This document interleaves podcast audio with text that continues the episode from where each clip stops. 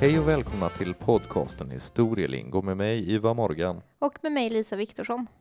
Och idag så är det måltidshistoria som står på menyn. Mm. Vi har pratat om måltidshistoria några gånger förut. Absolut. Och eh, till exempel i vårt korvavsnitt som vi gjorde för några månader sedan. Ja, det var ett ganska konstigt avsnitt, men eh, roligt. Ja, det var roligt att göra i alla fall. Och nu senast så pratade vi om Fanta, vill jag minnas.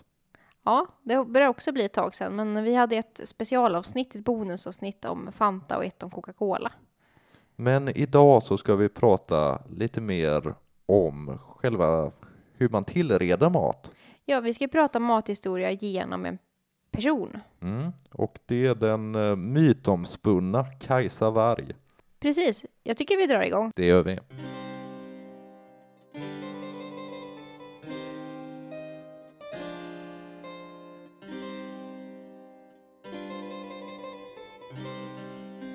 Man tager vad man haver, sa inte Kajsa Warg. Nej, det gjorde hon inte. Det, just det uttrycket eh, liksom eh, förmedlar ju att man ska ta det man har hemma ungefär lite som en pyttipanna.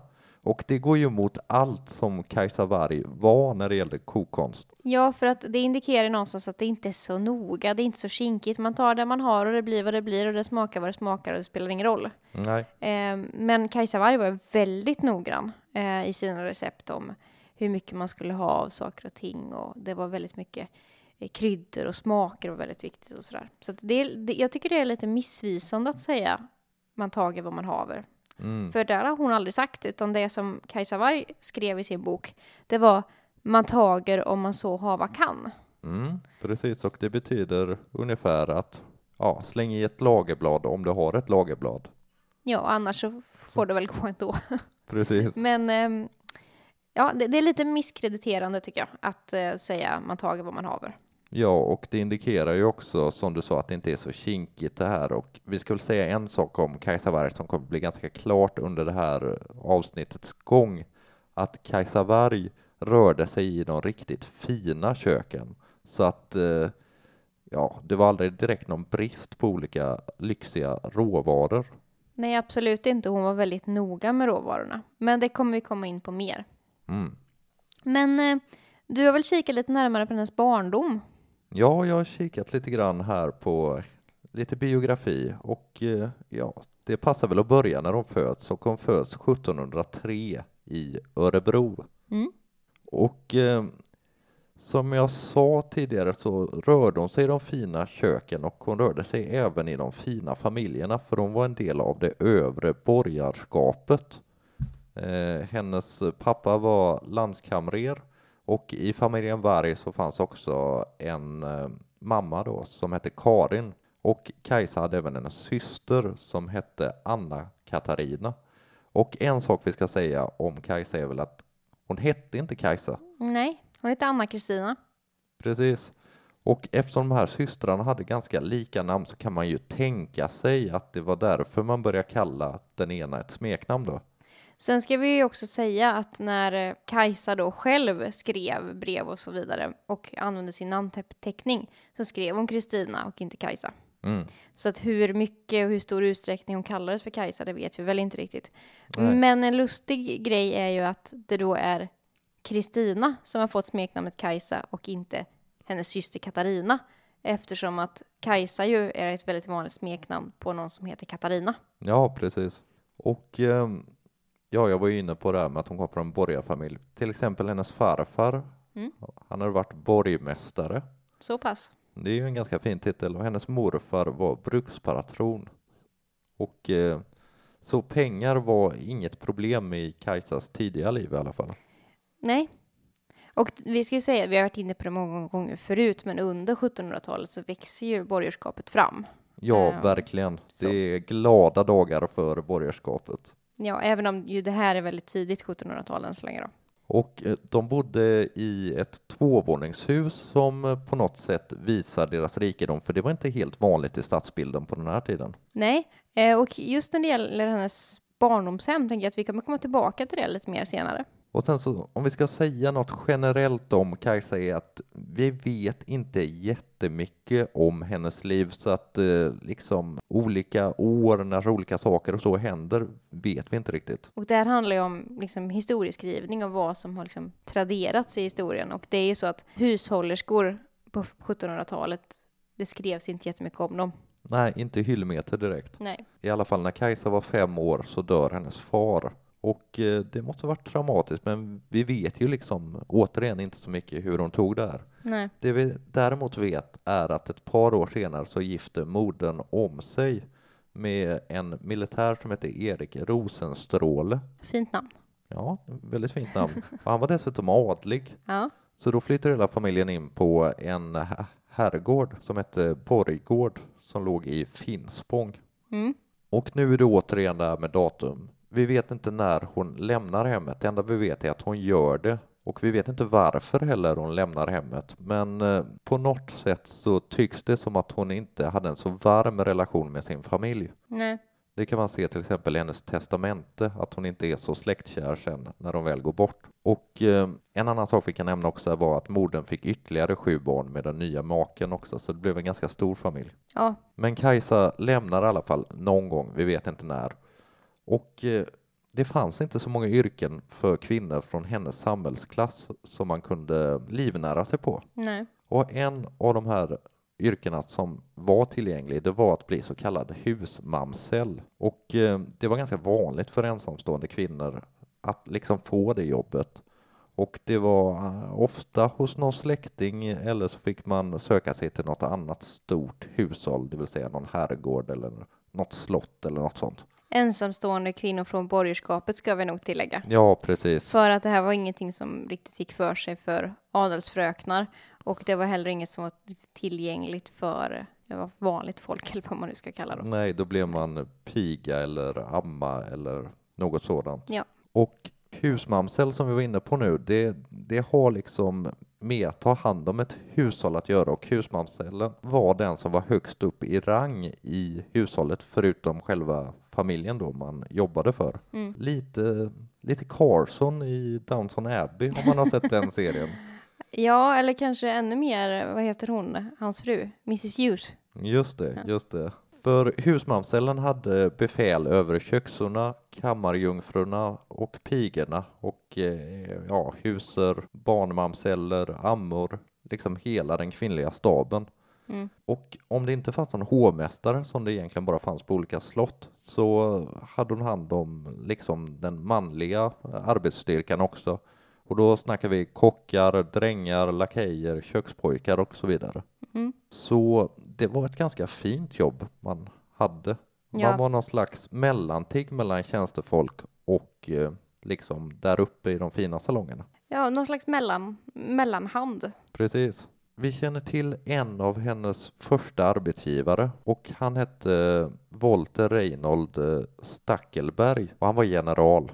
Mm. Och eh, ja, vi vet väl inte riktigt hur hon fick jobbet men eh, vi vet att den här generalen hade varit kamrat till hennes farsa en gång i tiden. Och eh, man tror att det var 1735 som hon började jobba för honom för det var då som Stackelberg gifte sig och bildade ett hushåll i Stockholm. Vi, vi kanske ska lägga till det att hennes styvfar ju var militär Mm. och hade mycket kontakter liksom i, i det militära. Och även hennes bröder gick ju sen en militär karriär till mötes då. Mm, precis. Och den här Stackelberg, han eh, var en ganska hipp person i aristokratin i Stockholm på den här tiden. Han var till exempel svåger till en kvinna som hette Hedvig Ulrika Taube.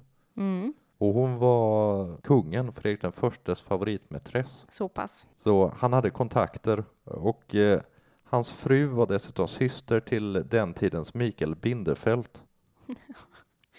Det var en man som hette Fredrik Wilhelm Riddersporre och han var kunglig festfixare.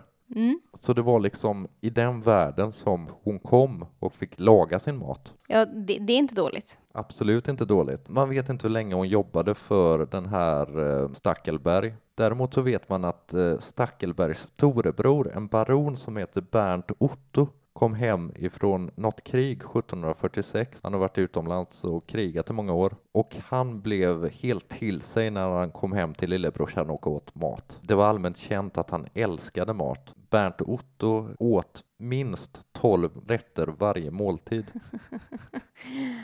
Ja, Så han snor åt sig Kajsa direkt och vill att hon ska börja jobba hos honom. Och eh, han hade ett hus på Riddarholmen som alltid var öppet för gäster i princip. okej. Generöst. Ja, väldigt generöst, för att det var inte vilka gäster som helst. Några av de som kom dit och åt var till exempel Johan Tobias Sergel, ett namn man känner igen. ja, absolut, och en annan är Carl Mikael Bellman. Kanske som är, är ännu mer igenkänd. Och Bellman har faktiskt skrivit om en eh, ja, festkväll hemma hos eh, Bernt Otto. Okej. Och eh, det är inte en av hans mest kända texter det här, men jag har en strof här jag kan läsa upp. Och vi får väl säga att Bellman här illustrerar hur det gick till hemma hos Bernt Otto, men Bellman var ju född 1740 så det är ganska osannolikt att det var Kajsa som stod för maten just den här kvällen han skriver om. Nåväl, så här låter citatet. Aldrig vet jag sämre ro på dagen än den Gråmunkeholmen kan ge. Stackelbergs hans skorsten se, se hans kockar springa med ras, kypan med syrakusa och glas. Just denna timman, just denna timman vill jag in uti kalas. Okej. Och eh, jag nämnde där Gråmunkaholmen, det var det gamla namnet för Riddarholmen. Mm. En annan som har skrivit om eh, en måltid hemma hos eh, Stackelberg, alltså baron Stackelberg då, eh, är en greve som heter Claes Ekeblad i sina memoarer. Mm. Han skriver att det var helt delikata måltider.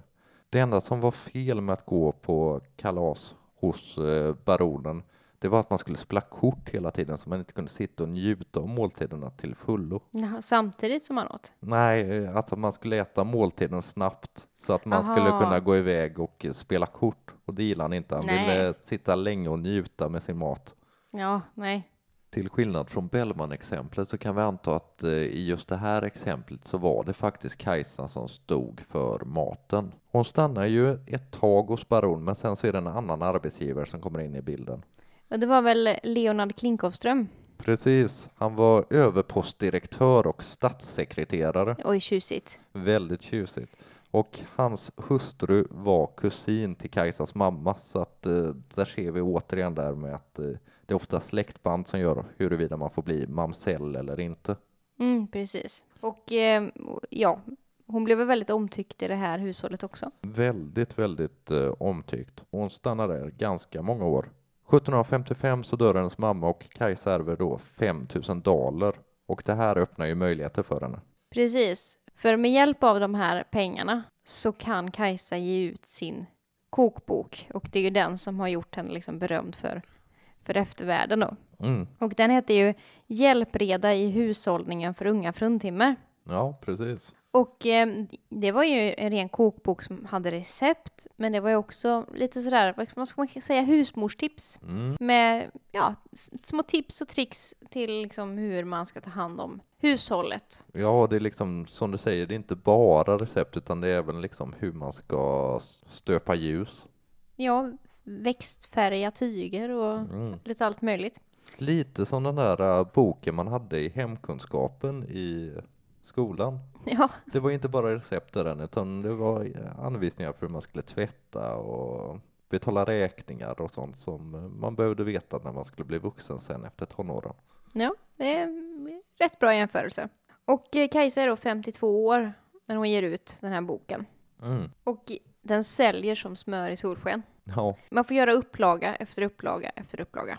ja, jag vill minnas att det var det kom ut 14 upplagor totalt. Det är ganska många. Det är väldigt många. Och eh, då kan vi säga också att den fjärde upplagan som kom 1765, Mm. den är reviderad av Kajsa själv. Där hon har liksom förlängt den och lagt till fler recept Mm. gentemot då originalupplagan. Och eh, de här upplagorna, 14 upplagorna, det är på svenska.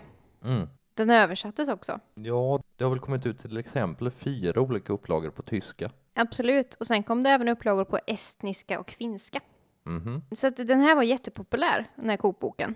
Och den är ju väldigt riktad till liksom en övre, ett övre borgerskap och till adelskretsar. Mm. Det är ingenting för den arbetande befolkningen. Nej, allmogen skulle väl inte ha råd med allt som står i den. Nej, för det är väldigt mycket, ganska mycket dyra ingredienser. Mm. Men basen i de flesta rätter, det, det är vanlig husmanskost. Mm. Så att jag tror att även andra människor, även om man kanske inte hade råd med kryddor och liksom den här finessen i recepten, så kunde man ändå ta åt sig av mycket, eh, mycket annat i det. Absolut, och en sak vi får säga om Kajsas liv, det, vi rör ju oss i 1700-talet och tidigare har Sverige varit väldigt tyskvänligt, eller vad man Mm. ska säga. Men nu är det ju Frankrike som växer fram som den stora modenationen. Och det syns också i den här kokboken. Det är ofta ganska franska recept i. Mm.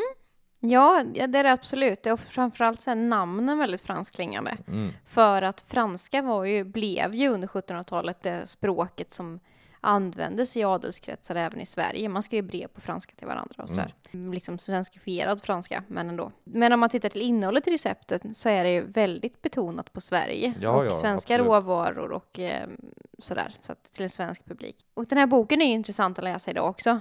Och den går att hitta på antikvariat om man har tur. Inte alltid jättebillig. Men den går också att tillgå helt gratis på nätet. På lite diverse sajter. Men till exempel Litteraturbanken. Just det. Eh, som vi kan lyfta även i andra sammanhang. För att Litteraturbanken har extremt mycket svensk litteratur. Helt gratis att tillgå på nätet. Ja, det är fantastiskt. Det är en fantastiskt bra sajt att eh, leta efter vad man nu, vad man nu letar efter i svensk litteratur, litteraturhistoria så, så finns det ofta på Litteraturbanken. Däribland då eh, Kajsa Wargs kokbok. Men vi ska lägga in en brasklapp att det här är inte liksom transkriberat till modern stil utan det är ju då de här tyska bokstäverna eh, Mm. så, som inte alltid är jätteenkla att tyda.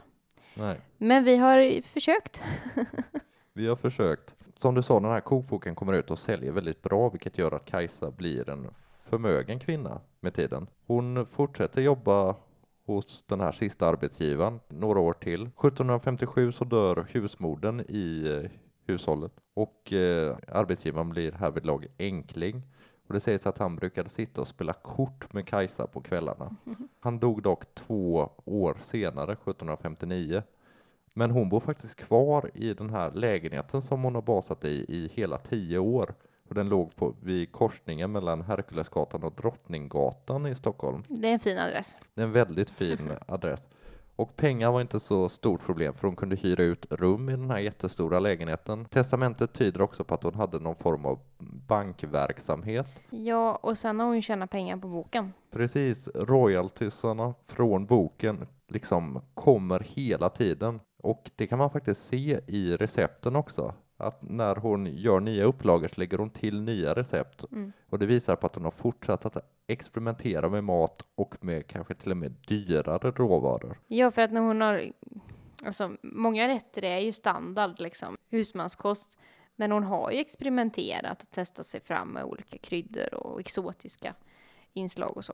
Ja, det ska vara dyrt. Men det här att hon får bo kvar i deras lägenhet, det säger också någonting om hennes status. Att eh, eh, hon var betrodd och eh, Ja, även att hon fick spela kort med honom. Liksom. Ja. Hon var ingen vanlig tjänstehjon direkt. nej, utan, men de var ju också släkt liksom, med varandra och så vidare.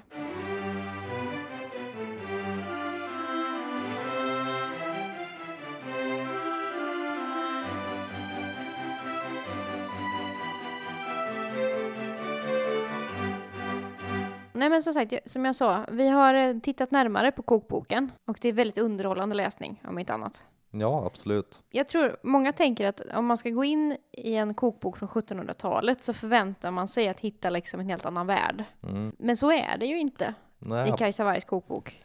Absolut inte. Vi har ju tagit fram två olika exempel här i tanken, så jag kan Mm. ju börja med mitt. Mm. Jag har kollat på ett kapitel som heter Några sorter la glace, det vill säga glass. Och det är inte det första som jag associerar med 1700-talets eh, kulinariska matlagning. Nej, det är ju en efterrätt som egentligen slog igenom i mitten på 1900-talet i Sverige ordentligt. Och det här kapitlet då, det börjar med den här frasen. I väl à la glace är en mycket ohälsosam spis så kan likväl icke underlåtas att därav några slag för dem som denna kylande maten äntligen vilja hava. Ja, eh, och, och det här med att den skulle vara ohälsosam. Mm. Det handlar ju inte om att det var mycket fett och eh, liksom socker och så i, Nej, utan det handlar om att man var rädd för kylan. absolut. Det, man var ju rädd för värmeskiftningar. Mm. Samtidigt som man nog var ganska frestad för att det här var något exotiskt och nytt och spännande. Ja, Och det- gott antar jag att det, väldigt att gott. det var. Men det är ju liksom för stora hushåll. Det kräver ju att man har en så kallad iskällare. Ja, absolut. Eh, och eh, det, var, det var en stor process att ta fram glass. Ja, Det var inte glassmaskin som man har idag och kan slänga ihop lite snabbt, utan det var ju en enorm procedur. och så behövde man några speciella formar också som hon skriver om. Mm. Sådana former kan man faktiskt med, med lite tur hitta på, på loppisar och second hands och sådär Mm. idag. Det är ganska fina formar. Och då kan man ju fråga sig vad det var för smaker på den här glassen som hon gjorde. Ja. Det är ganska moderna smaker skulle jag vilja säga. Mm. Vad sägs om ett recept som heter snömos à la glace där man har hallon eller kirsebär, det vill säga körsbär. Ja, och snömos är ju, men det är någonting som kanske inte är så jättevanligt idag, men som under 1900-talet har ätits också. Mm, Jag tycker, jag tycker det är någonting som borde få en revival kanske. Det absolut. är gott med snömos Ja, det kan jag Och tänka mig. Jag det- tror aldrig jag har ätit. och, och det är väldigt fint namn också. Absolut. Jag skulle gärna se snömos på fler dessertmenyer. Jag skulle gärna vilja att vi tog tillbaka det franska namnet på glass också, à la glace, istället för att säga glass. Ja, mer tveksam. Mer tveksam kanske. En annan sån här smak som jag inte trodde att jag skulle hitta var choklad. Nej. Men sen så läste jag på lite och eh, runt 1750 så skapar man den första liksom, tillverkningen av choklad i Stockholm. Och det här säger ju någonting också om på vilket sätt Kajsa hänger med i samtiden med nymodigheter. Ja, hon har verkligen näsa för vad som är trendigt, vad som är inne och vad som är liksom hypermodernt. För så var det ju också, hon jobbade i fina kök och ja, men överheten skulle ju ha det senaste och så var det bara och jobbade du i, i överklassens kök så gällde det att hänga med. Du kunde inte hålla på och servera liksom belegad eller gammaldags mat utan det skulle vara det senaste. Absolut. Ett recept jag hittade här i den här sektionen som jag tyckte var lite konstigt var ägg à la glace. Mm. Det var, man skulle, om jag förstod det hela rätt, koka massa ägg, ta ut äggulorna och sen så mosa dem och lägga i glassen. Ja, Det låter inte jättegott. nej, det, det ja, jag hoppar över tror jag. För ägg i glass, det- tror jag väl man har, kan ha fortfarande. Absolut. Eh, in- Jag är ingen glassmakerska, men jag, jag, jag tror att man kan ha i eh, ägg i smeten. Ja, Fast absolut. inte kokt då. Nej, det var det jag reagerade på. För hon har en del recept där man liksom slänger i ägg, men inte kokt ägg. Det låter Mm, konstigt, Nej, det låter lite... jag. Men det, det här säger också någonting om att det här är en väldigt ny rätt, glass. Och man har väl inte riktigt liksom Knäckt koden knäckt koden för hur den skulle liksom hur man skulle göra glass och hur man skulle servera glass. För det var också så att under 1700-talet så serverades ju glass emellan rätterna. Mm. eh, som liksom en, en smakbrytare. Eh, Medans, så det är ju liksom i modern tid som det har blivit en dessert på det sättet som, Mm. det är, som det är idag. Och man hade ofta lite mer syrliga smaker så att det var inte liksom det var, det var inte den här feta liksom, vaniljglassen som vi tänker på idag. Nej. I Kajsa Wargs glassversioner så finns det ju även en citronglass. Mm. Och eh, citron var exotiskt. Ja, absolut. Väldigt exotiskt. Men det indikerar ju också på att man vill ha liksom något syrligare. Man vill inte ha något jättesött. Um, utan något lite syrligare som ett smakbryt då mellan rätterna. Eftersom att, som du var inne på tidigare, man åt väldigt många rätter. Och eh, man vill liksom ha, fräscha upp munnen lite grann emellan de, alla tunga kött och fiskrätter. Absolut, och det säger ju någonting om den här tiden också, för citron är ju en citrusväxt precis som pomerans eller Mm. apelsiner och eh, i överklassens, eller den absoluta överklassens eh, trädgårdar stod det ofta ett orangeri också som enkom var till för att odla den här typen av exotiska statusbärande cit- citrusfrukter. Och, det är ju någonting som också har fått en, liksom en återkomst i nutid. Mm. med orangerier är ju någonting som eh, dagens människor med status, skulle jag på att säga, men i, i sociala medier och annat, så, så är, har det blivit en grej att man, man ska bygga orangerier. Ja, det var ett sidospår. I alla fall, jag har också kikat i kokboken Mm. Och eh, du hittade glass som ju är jättemodernt och som jag sa, det slog ju egentligen inte igenom för mitt på 1900-talet. För det var ju först när folk liksom fick frysboxar som, som det var lönt att hålla på med glass. Ja, tidigare var det bara för storkök liksom på stora fina ställen där man hade plats med en eh, iskällare. Precis. Men det är ändå en- en modern rätt, om man nu kan kalla glass för en rätt. Mm, absolut. Och om generellt, liksom, om man tittar i Kajsa Wargs recept, så är det ju väldigt moderna recept. Det är ju klassisk svensk husmanskost. Mm. Och den största majoriteten av recepten skulle jag säga skulle kunna fungera på vilken lunchrestaurang som helst idag. Mm. Så att det, det är inte sådär jättemycket liksom konstiga eller ja, exotiska saker på det sättet med dagens ögon sett. Jag tycker ofta när man gör populärhistoriska saker kretsat kring mathistoria så vill man ofta gräva fram att det var så konstigt förr och det Mm. var så fruktansvärt äckligt och det var oätligt och det var vidrigt. Mm. Ehm. Men eh, så var det ju inte Nej, så var det inte. ofta. Så var det ju inte. Det kan man ju se tydligt i Kajsa Wargs kokbok, för den här är en väldigt omfattande kokbok med extremt, jag vet inte hur många recept det är, men det är väldigt många recept. Och eh, man, får, man får anstränga sig för att hitta någonting som är riktigt udda. Mm. Men, men jag har lyckats. Du har lyckats Jag har, hittat, jag har hittat en sak som sticker ut kanske mer än någonting annat. ja. Ja, okej. Och det är det här med surpris. Mhm. Det vill säga en överraskning. Ja, eh, och det finns två olika. Och jag tänkte börja med en som heter kramsfåglar. En surpris. Kramsfåglar, det är tänk fågelbordet, alltså utanför köksfönstret. Mm. Små gråsparvar, blåmesar, talgoxar, Just det. domherrar. Mm. Så tar du dem och steker med mjöl, lök, murklor och lite sådär. Och sen så tar du ett bröd Mm. och så gräver du en grop i brödet Ja, okej. lägger i fågeln i brödet och lägger på då det överblivna brödet och sen så sätter du det i ugnen och serverar det för gästerna och då ska de liksom skrika till eh, av eh, skräck när de öppnar och ser den här lilla stek, helstekta eh, småfågeln. Ja, det är väl därför det heter... En surpris. Ja, Och det var kanske inte främst tänkt för, för att äta då, utan för som underhållningsinslag. Och eh, om man nu inte hade några kramsfåglar att tillgå så går det lika bra med duvungar. ja okej. Duvungar Mm. en surpris. Ja, fast de gömmer du inte i bröd utan du gäll- gömmer dem i din sallad. Ja, okej. Och då tar du helt enkelt, och det står väldigt tydligt i receptet att det ska vara salladsblad tillräckligt stora för att täcka duvungen. Mhm. Så att du helt enkelt, ja, nej men du tar en duvunge och så kokar du den. Den ska kokas, inte stekas. Och sen så lä- lägger du ett tillräckligt stort salladsblad ovanpå duvungen. Och sen när gästen lyfter på salladsbladet så ligger det en kokt duvunge där. Ja. Men, men, men, men det säger någonting om, om tiden också att det skulle vara liksom ett, mat var ett, det var ett nöje för överklassen. Absolut. Och eh, det var också ett sätt att visa att vi har råd att slösa på mat på det här sättet. Men, men det var lite konstigt. Men de här två recepten, de sticker verkligen ut. För mestadels så är det faktiskt helt vanlig husmanskost. Och eh, jag tänkte ta ett exempel på det. Baka på abborrar. Okej. Så jag tänkte helt enkelt att jag läser upp det här receptet. Gör så. Fjälla abborrarna. Skär en djup skåra sedan ut i dem. Ända och utåt ryggen. Sammanfäst därefter var och en fisk för sig med en sticka så att de står i krom. Sedan kokas det ut i salt vatten. Som vanligt är, nästan full, fullkokade, så läggs de upp på ett rent kläde så att allt vattnet drages ifrån dem. Gör emellertid en smet på fyra ägg, en kvarter av mjölk och så mycket gott vetemjöl att smeten blir tjock som en välling. När då vattnet är väl runnit av fisken så tagas stickorna bort och han doppas i smeten. Lägges sedan i kokande skirat smör och när han då får lagom gulbrun färg så kan han anrättas på en bruten servett eller och på bara fatet med brynt persilja omkring.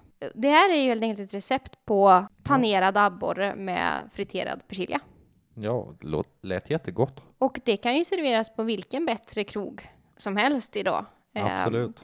så att det, det är inte så exotiskt och konstigt. Och det här tycker jag är ganska fint för att Kajsa Wargs kokbok ger ett exempel på att 1700-talsmänniskan är inte så olik oss. Nej, absolut inte. De gillar också att äta glass. Och Ehm. eh, fish and chips. Ja, eh, Ja, inte fish and chips då, Nej. men men ska vi prata någonting om råvarorna? mm, absolut. Eh, det är väldigt mycket fisk. Mm. Väldigt mycket fiskrecept och kanske fiskar som inte serveras jätteofta idag. Men som jag sa, det är väldigt betonat på att det är lokala råvaror som används. Det är, liksom, det är, det är ett svenskt skafferi som Kajsa Warg använder. Och hon använder liksom karp eller brax Mm. eh, istället för kanske som vi använder liksom importerad fisk från andra sidan jordklotet eller så. Men mycket fisk. Och ehm, däremot grönsaker är det ganska ont om i hennes recept. Mm. Och finns det grönsaker så är de väldigt stuvade. Ja, de är alltid stuvade. Och en annan sån här sak som eh, Kajsa Warg var emot, det var potatisen. Ja, emot emot vet jag inte riktigt, men hon har undvikit den i alla fall. Ja, hon undviker den. Och eh, lite snabbt potatis, första gången det omnämns i en eh, bok i Sverige när det gäller liksom att äta den är redan 1722 och då en bok om köksträdgårdar och där kallas de kartuffler. Och det skulle då enligt den här boken vara bra spis som funkar hela vintern. Sen så den vi förknippar med potatis i Sverige är ju Alströmer och det är 1727 han för första gången ger ut en bok om fåraskötsel och i den så nämner han också potatis och sen börjar han ju experimentera med potatis. Alingsås stolthet. Alingsås stolthet. I, I Kajsa Wargs kokbok så finns det inga potatisrecept förrän på 1800-talet. För i den elfte utgåvan som kom ut 1800 så läggs det till ett eh, bihang med nya recept då av hennes förläggare. Då. Hon hade ju varit död ett bra tag då. Mm. Och i den så är några potatisrecept med. Men potatisen var ju väldigt ny i Sverige under Kajsas livstid och det första potatisen användes i Sverige så var det ju framförallt för att göra brännvin. Mm. Ehm, Så det dröjer ju egentligen, det är ju först under 1800-talet som det blir liksom vardagsmat eller vad man ska säga Mm. eh, på det sättet. Så att, men där var hon inte så snabb eh, att, att haka på potatistrenden. Nej, Till skillnad då från glass som du var inne på, där hon faktiskt är en av de allra första bevisen för att man har liksom ätit glass i Sverige. mm. Ja, nej men det var lite grann om hennes kokbok. Och det som jag tycker är intressant det är att poängtera hur modern den är. absolut. Att ehm, ja, 1700-talsmänniskan är inte helt olik oss. Nej, man skulle lätt kunna tagit den här boken och lagat något av recepten och eh, förmodligen hade det smakat ganska likt något vi lagar idag.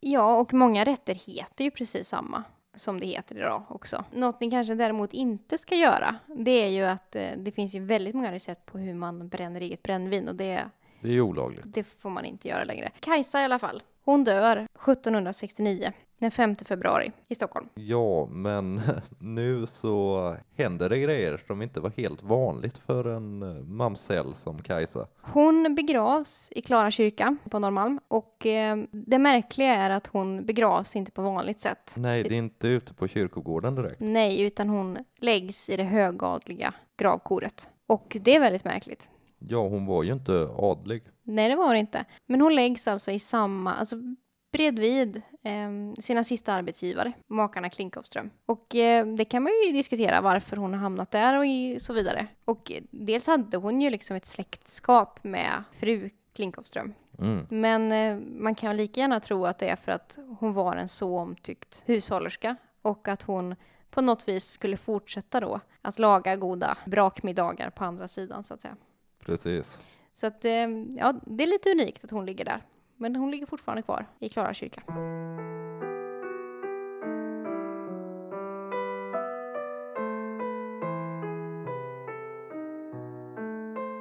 Men vad är det då som gör att just Kajsa Wargs kokbok har blivit så ihågkommen för eftervärlden? För det, alltså jag menar, den, är- den är inte unik. Det fanns väldigt många andra kokböcker vid den här tiden Ja, också. det är absolut inte den första kokboken som skrevs. Nej, och inte den första på svenska eller liksom riktat till en svensk publik heller.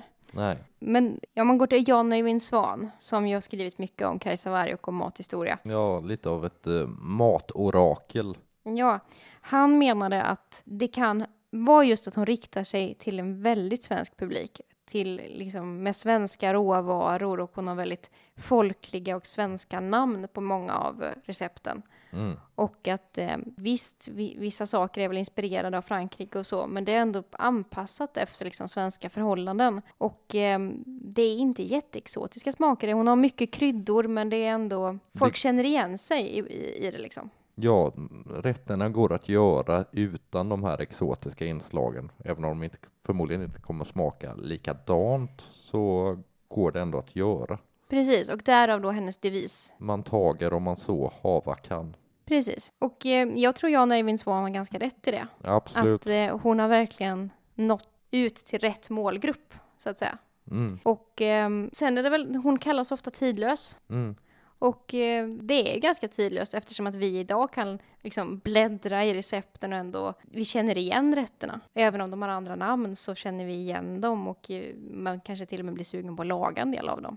Ja, det enda man inte skulle vilja laga är de här fåglarna en surpris. Nej, jag tror dessutom kanske inte att det är helt lagligt att gå ut och ta, ta livet av talgoxarna och koka upp dem. Men jag, jag, jag, tror, jag tror det är det som gör att hon har gått till eftervärlden just för att hon har den är väldigt riktad till det svenska köket och även om den är tydligt riktad till ett, ja, en överklass så är det ganska lättlagad mat.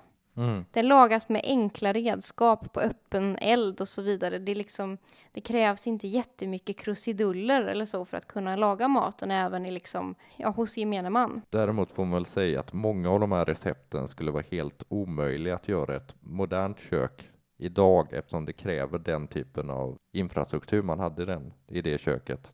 Eller infrastruktur är väl fel ord, men de redskapen man använde på den tiden. Ja, precis. Så att ska man göra recepten idag får man väl liksom lite grann modernisera dem. Mm. Men eh, som sagt, Kajsa Warg är ju, det är ett sånt där namn som alla har hört. Men många kanske inte vet så mycket om. Så det var väl därför vi tyckte det var kul att göra det här avsnittet. Och eh, jag sa i inledningen att vi skulle återkomma till hennes barndomshem. Mm. För det var nämligen så att hon var ju uppväxt eh, på en flott gård i Örebro. Och i anslutning till hennes barndomshem på samma gård så fanns en gästabudstuga.